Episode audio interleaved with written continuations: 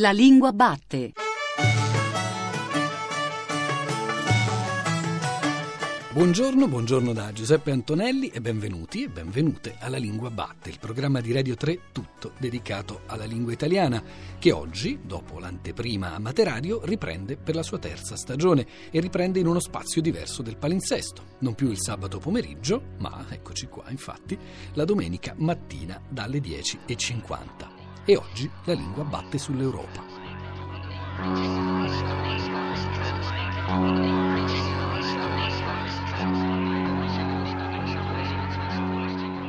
L'originalità dell'Europa è l'immensa diversità delle lingue e delle culture che esse riflettono. Così scriveva qualche anno fa, era l'inizio degli anni 90, il linguista francese Claude Agege. E aggiungeva: L'europeo vive nel plurilinguismo, dovrà allevare i suoi figli e le sue figlie nella varietà delle lingue e non nell'unità. Proprio per attirare l'attenzione su questa straordinaria risorsa costituita dalla diversità linguistica, l'Unione Europea e il Consiglio Europeo dal 2001 hanno scelto di celebrare il 26 settembre la giornata europea delle lingue. Tra l'altro proprio il 26 settembre, proprio quel giorno, lo scorso anno, qui a Radio 3 festeggiammo la nostra giornata programmatica che, ve lo ricordo già da adesso, tornerà anche quest'anno, solo posticipata di qualche giorno. Infatti la giornata programmatica di Radio 3 sarà il 17 ottobre, il prossimo 17 ottobre e culminerà nella consueta serata programmatica in diretta dallo studio A di Via Asiago.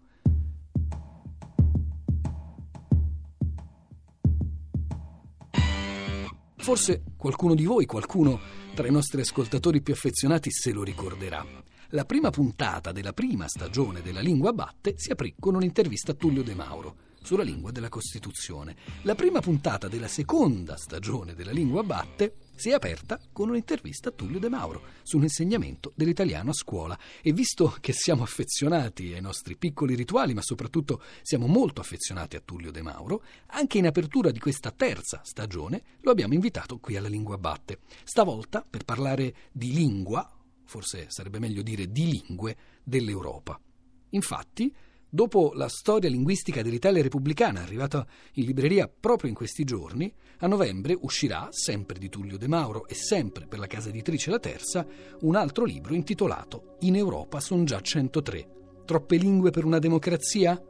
Sembra un po' una domanda retorica, De Mauro. No, non è retorica, eh, non del tutto. Sono possibili democrazie con molte lingue, con delle difficoltà evidentemente.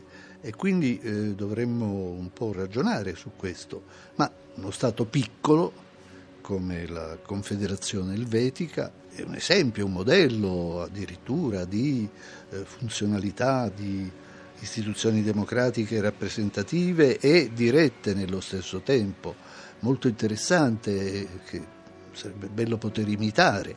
È un paese quadrilingue, ma ci sono altri paesi nel mondo, quindi qualcosa si potrebbe fare. Naturalmente questo qualcosa diventa difficile quando le lingue in gioco non sono più quattro, ma sono centinaia, come avviene in India o come avviene nell'Europa, anche restringendo l'Europa alla sola Unione Europea. Come si arriva a 103? Sono un po' di meno le no, lingue ufficiali certo, dell'Unione certo. Europea è una citazione dal Don Giovanni, un po' alterata dall'album di Leporello, che viene ricordato in questo libretto perché si parla delle conquiste amorose di Zeus a un certo punto. Tra perché c'è il nome d'Europa eh, viene certo, dalle conquiste amorose di Zeus. C'è la giovane Europa che non viene neanche citata da Omero, tanto era nota, ma si c'è la figlia di Radamanto. E quindi si, si, ricorda poi l'album di Leporello e le conquiste di Don Giovanni che così gareggiano con questo elenco di, di conquiste che Zeus eh, ha fatto, di conquiste amorose di cui Zeus si vanta. E insomma viene fuori questo titolo.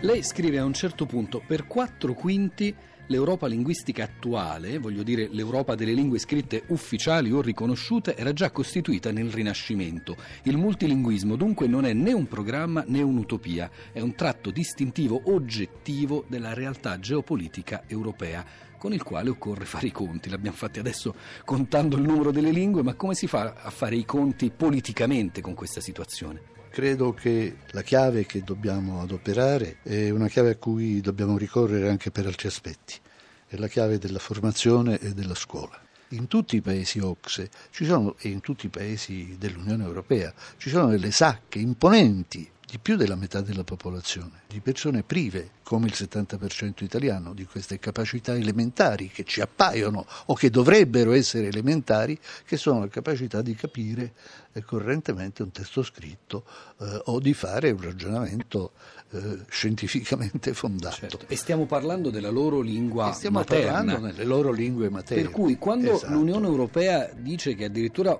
ogni cittadino dovrebbe conoscere tre lingue, no? la propria, quella veicolare, cioè l'inglese, e una terza lingua adottiva, ragiona in termini utopistici. Un po' utopistici, nel senso che la prima preoccupazione dovrebbe essere quella di mettere tutta la popolazione in grado di esercitare queste competenze che all'intellettuale possono parere elementari e che elementari alla prova non sono.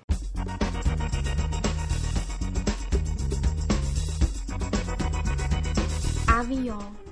Aeroplane. Aero. Avion. Flugzeug. Surprise. Surprise. Sorpresa. Sorpresa. Überraschung. Überraschung. Butterfly. Farfalla. Mariposa. Schmetterling. Schmetterling. Giacomo Leopardi nello Zibaldone parlava di europeismi, quelle parole significanti precisamente un'idea chiara, sottile e precisa che sono comuni a tutte, diceva, o alla maggior parte delle moderne lingue colte.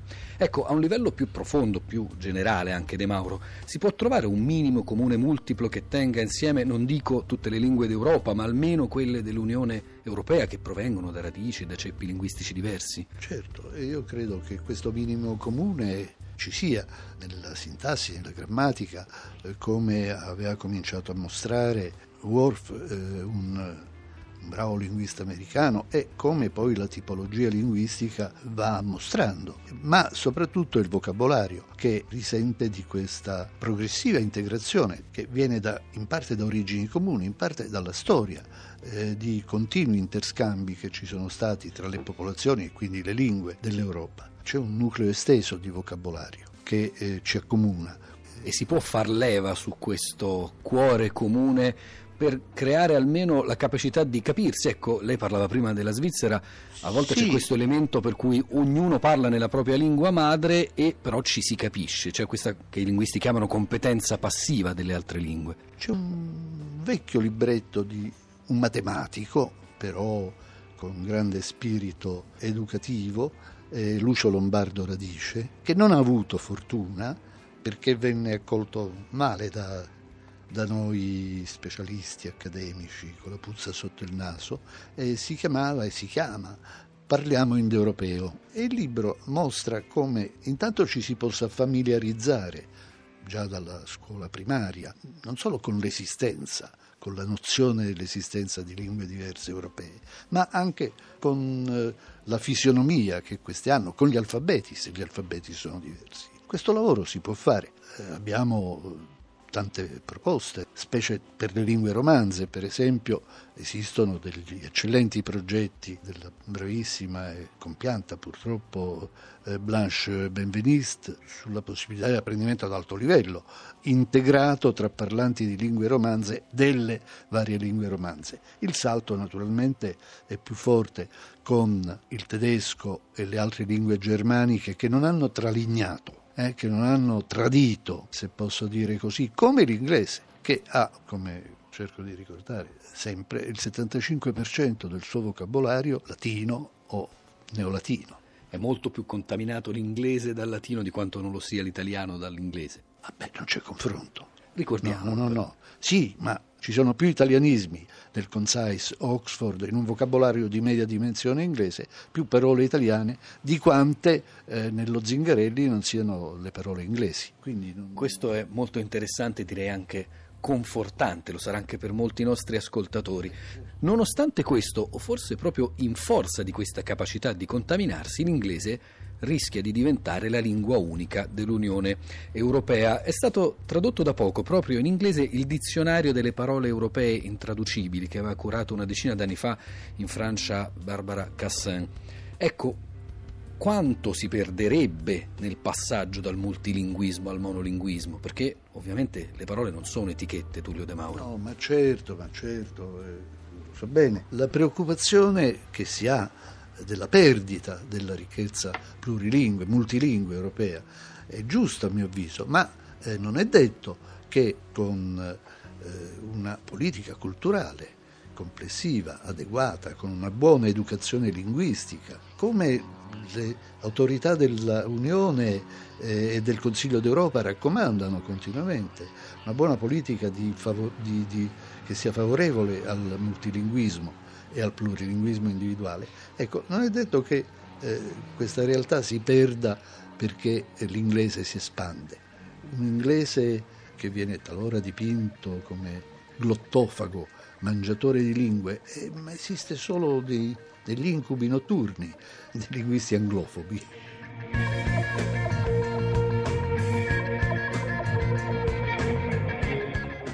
De Mauro, ora che l'Italia è in pieno semestre di presidenza del Consiglio dell'Unione Europea, ora che un'italiana come dice anche lei, della generazione Erasmus. Federica Mogherini è stata eletta alta rappresentante dell'Unione per gli affari esteri e la politica di sicurezza, quello che viene riassunto dai giornali come Lady Pesh o Pesch, non saprei come leggerlo. C'è qualcosa in questo semestre che l'Italia, che il suo governo può fare per favorire un'armonizzazione linguistica europea? Chiedere che le raccomandazioni fatte dai comitati tecnici, di esperti, della precedente commissione per quanto riguarda l'apprendimento delle lingue nelle scuole e la spinta ulteriore all'apprendimento delle lingue siano tradotte nei fatti, a cominciare dall'Italia. Non c'è sufficiente numero di persone in grado di insegnare l'inglese nelle scuole elementari, per esempio. E quindi è necessario un investimento, un piano che coinvolga anche l'università, che coinvolga la formazione degli adulti, per formare gli insegnanti che insegnino l'inglese. Non è una cosa breve, è una cosa che richiede anni, fondi e decisione di andare in questa direzione. Per secoli gli europei si sono mescolati nella musica. Rossini si è trasferito a Parigi. L'austriaco Mozart è venuto tante volte in Italia, ma ha soggiornato anche a Praga e Berlino. Il tedesco Handel è vissuto in Italia e a Londra. Il polacco Chopin in Francia. Il francese Debussy a Roma. L'opera italiana ha varcato ogni confine. L'operetta è nata in Francia, ma è fiorita anche in Ungheria, Austria e Italia. La sinfonia moderna è nata in Germania, ma si è diffusa ovunque. Come il valzer austriaco o il poema sinfonico ideato da Liszt. E le carriere dei grandi interpreti sono sempre state internazionali. L'Unione Europea ha 24 lingue diverse. Siamo sicuri di non averne anche una in comune?